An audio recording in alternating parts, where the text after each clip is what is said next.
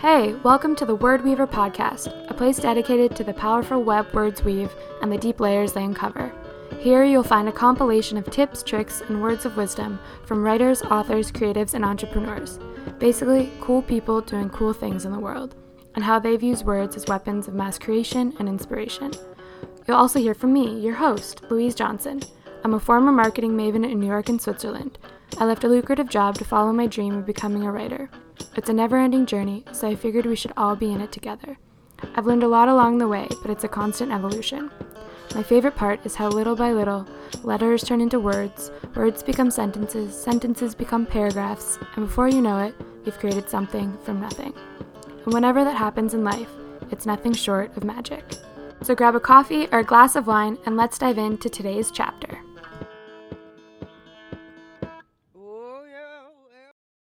Hello, welcome back to the Word Weaver podcast. I can't believe we are in the last week of December 2020. Wow, that feels so weird to say. And 2020 will 100% go down in history books. And we can say that we have all lived through it, we made it through.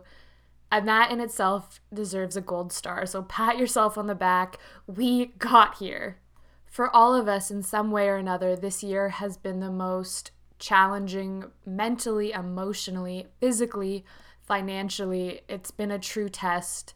And I know for a lot of us, it might not feel like we accomplished anything other than changing from one sweatsuit into another.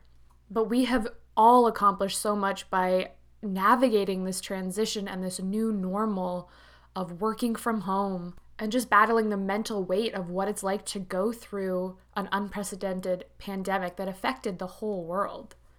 So, every December, at the end of every year, I love to do a personal audit and reflect and review in my journal how far I've come and how much I actually have accomplished because it's so easy to forget and think, like, oh, this is a wasted year, nothing happened.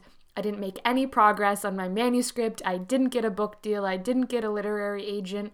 It's so easy to discredit ourselves and diminish the small little wins that we actually have achieved. I promise once you go through this exercise, you'll look back and be like, wow, I can't believe that happened. This year went by so fast and so slow all at once, but little by little, these small wins have amounted to a big feeling of accomplishment.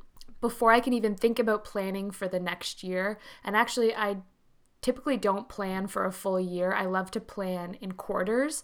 So I'll plan for Q1, January, February, March, Q2.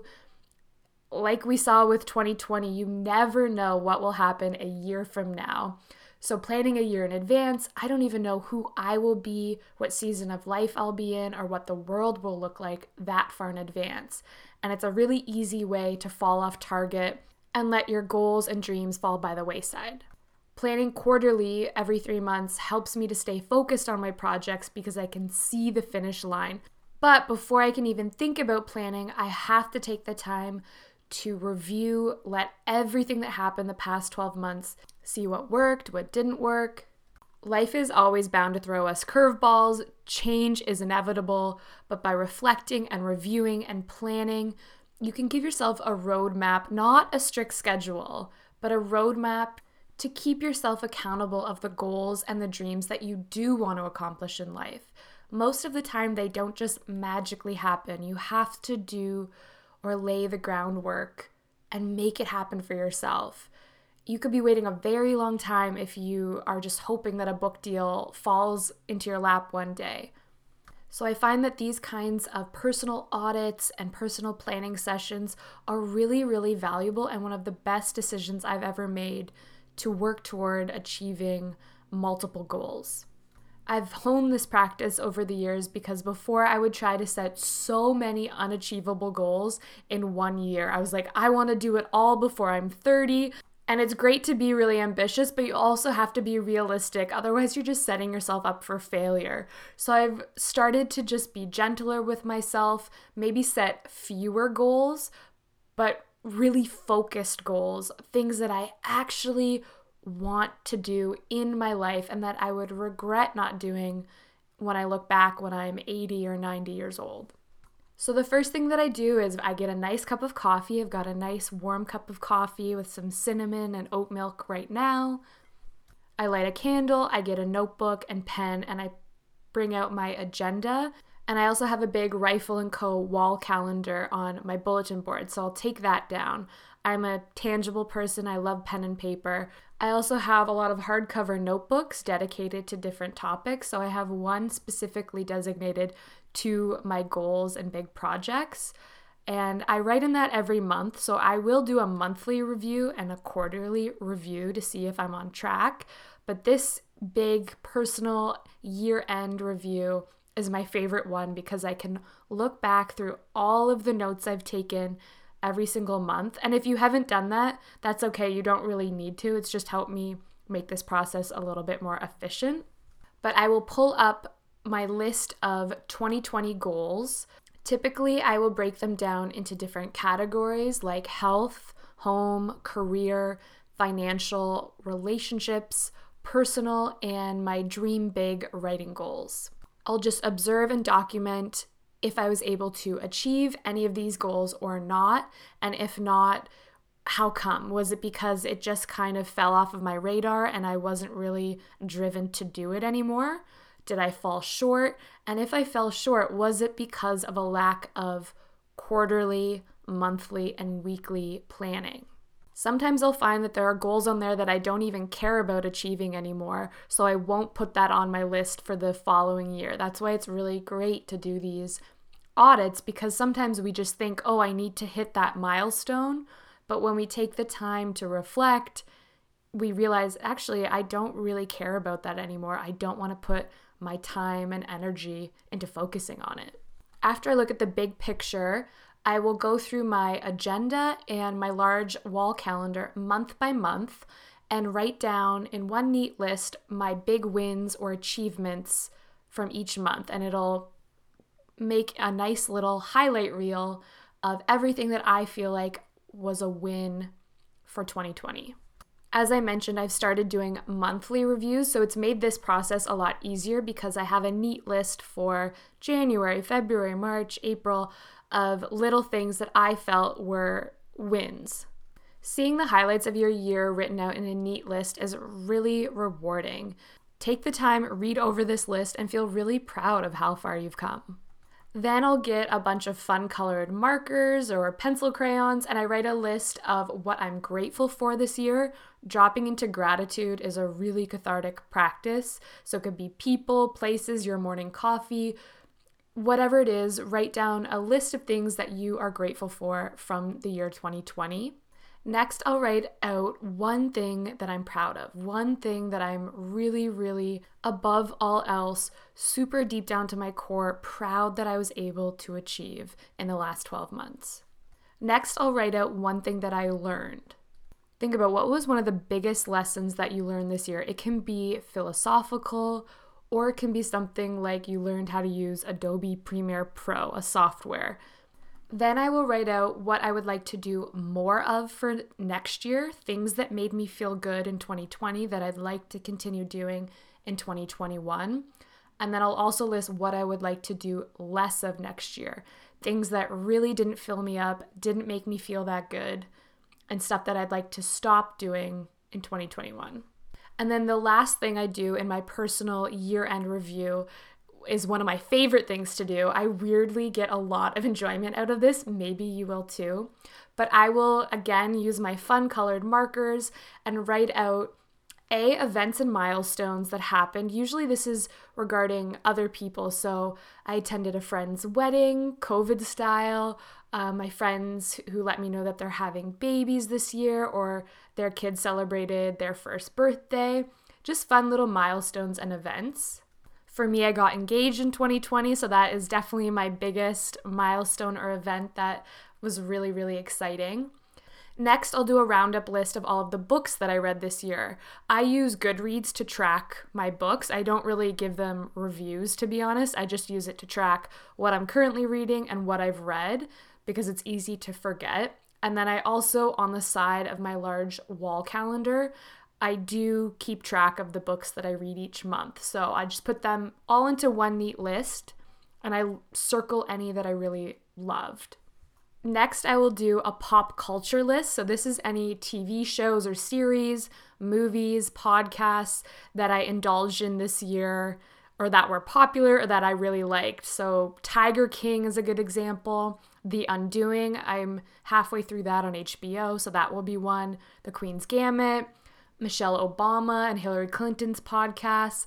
Just some fun pop culture things that were trending this year. It's always neat to look back on years down the road to have like oh my gosh i can't believe that was the most popular tv series during covid 2020 i also include any bands or songs that i've been listening to on my spotify that were in heavy rotation on my playlist this year Pre COVID, I would also reflect on any travel that I did. This year was not a great year for traveling, unless you count me walking from the couch to the fridge multiple times a day, but usually I love to reflect on the places I went or trips I went on and then make a dream travel list for the following year of a few spots or Airbnbs that I would love to check out if at all possible. And then lastly, I give myself space and time to free write and free journal how I felt overall, any progress that I feel like I've made, especially on my writing projects, because those for me are always top of mind. Once you've done that, you might need another cup of coffee, or maybe you want to split this up into two days. So, one day you will do your reflection on 2020, looking at all you've accomplished in the past year. And then another day, you might want to plan for the new year, plan for 2021.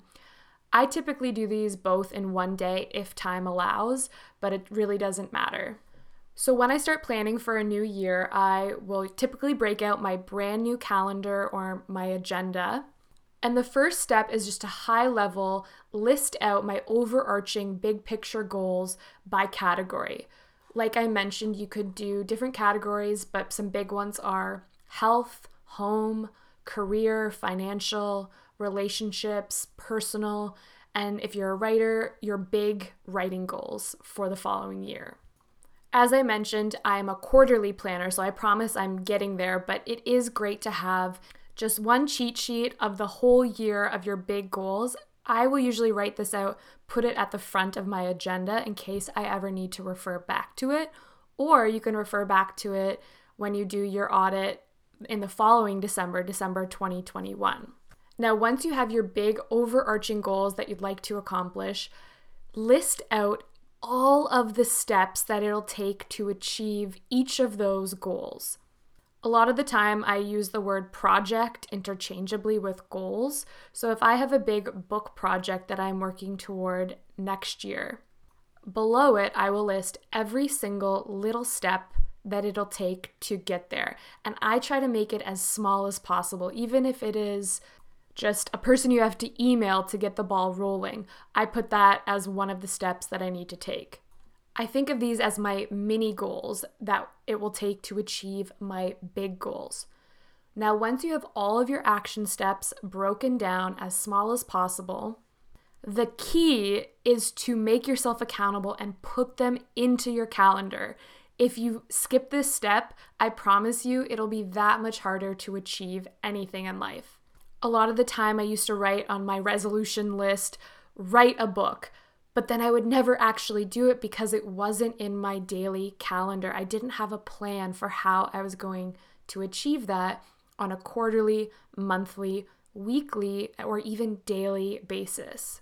And when you break things down into their smallest increments, you feel such a sense of pride and accomplishment on a daily basis and before you know it, little by little, you will have created something from nothing. And it is the best feeling in the entire world. Now that you have your big goal list and all of the action steps for each of those projects, this is where I break it out into quarterly goals. I look at that list and see what can I actually accomplish in Q1, January, February, and March, and what is the most important project that I want to accomplish this year. And I usually try to put that in Q1 to start and hit the ground running on a good foot. You might find that certain projects will take the entire 12 months, all four quarters of the year. That's honestly great if you have something that you can break out into increments like that. It'll feel less daunting and you will know that you will get there because you can see how it's broken out. And all you have to focus on are the little action steps for each quarter.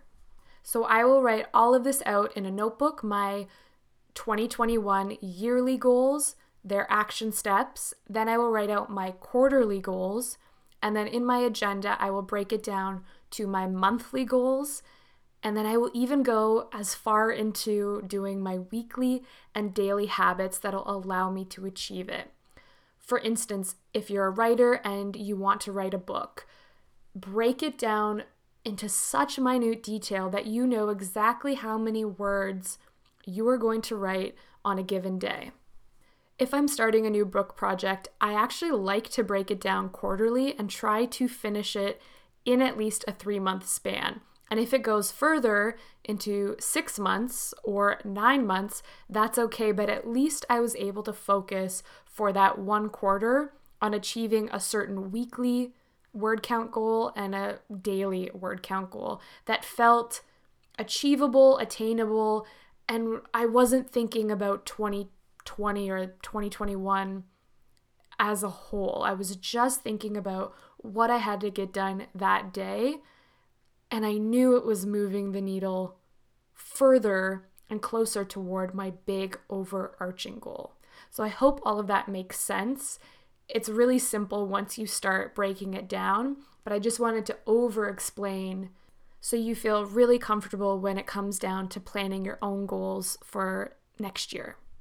And then after you've done all of this, reward yourself, take a bath, put on a face mask, watch a movie, go for a long walk, read your favorite book, whatever it is, just make sure you celebrate all of your wins and how much you have accomplished in one of the wildest years in history.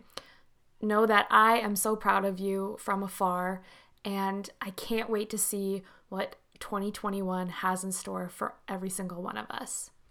That's it for today's episode of the Word Weaver podcast. If you like what you heard today, please feel free to leave a review on iTunes, screenshot and share it on social media, and be sure to check out the show notes at louiseclairejohnson.com slash podcast. You can also find us on Instagram at Wordweaver Podcast.